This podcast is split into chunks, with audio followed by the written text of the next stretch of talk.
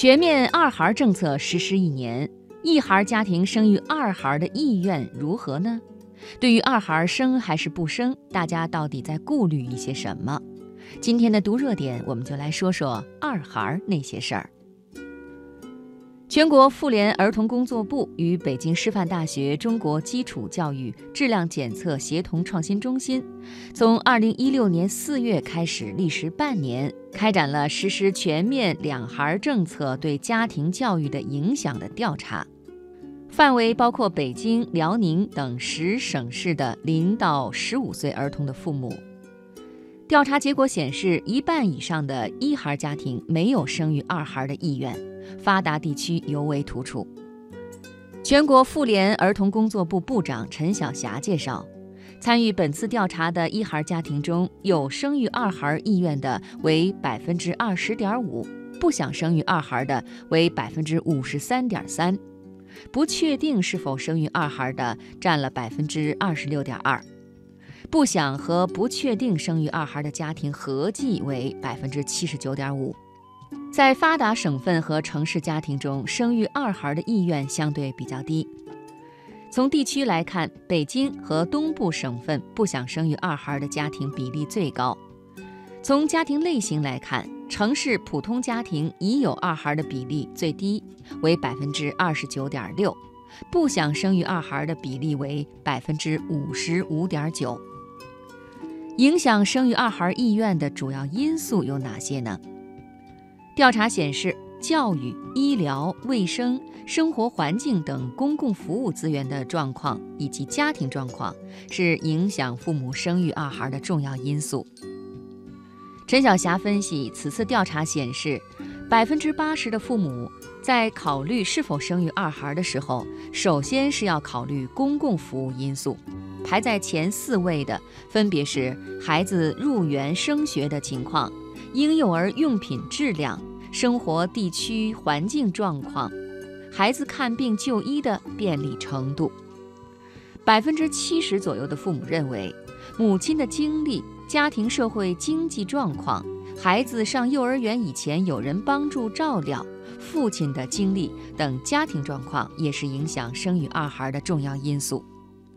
由于生育成本、经济负担、照料负担等问题，相当一部分家庭存在不敢生、不愿意生的现象。调查还显示，已有二孩家庭和一孩家庭父母愿意生育二孩的动机，主要体现在为了家庭的快乐与完整，还有陪伴第一个孩子，以及想要儿女双全。同时，目前超过百分之五十的二孩家庭对两个孩子的养育存在新的困惑，例如，如何与两个孩子建立和保持亲密的关系，如何处理两个孩子相处过程中的种种问题等等。二孩家庭的家长希望获得多样性的家庭教育指导服务。本次调查还就全面两孩政策对家庭教育的影响。提出了一些具体的对策和建议，包括突出各级政府的主体责任、完善政策体系、增加基本公共服务供给、提升家庭教育指导服务水平等。这些对策能在多大程度上帮助我国居民走出不想生、不敢生的尴尬局面呢？首都儿科研究所研究员朱宗涵表示。养孩子已经不仅仅是一个家庭或者孩子父母的事情了，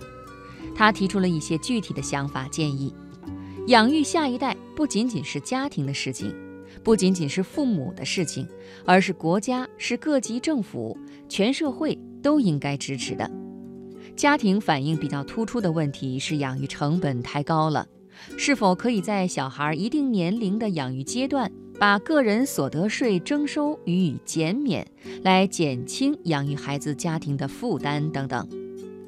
这次报告提出了很好的参考价值，那就是如何加强国家各级政府和社会对家庭养育的支持。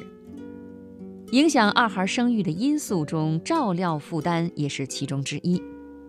目前，许多年轻父母，特别是生活在城市中的父母，普遍存在需要祖辈帮助照料孩子的情况，因此也产生了各种各样的不同看法。研究认为，祖辈代养现象目前来看是无法改变的现实，至少在近一代、两代甚至三代的过程中，都是很难改变的现实。我们应该接受这个现实，不能总说老人带跟妈妈带相比怎样矛盾，是不是不合适等等。北京市妇联副巡视员孙凤兰建议，一个就是提出政府制定行业标准和财政支持性政策，结合北京实际情况。第一步的重点是首先推动两到三岁托幼机构建设，第二个建设就是整合资源。鼓励符合标准的民办企业建设托幼机构。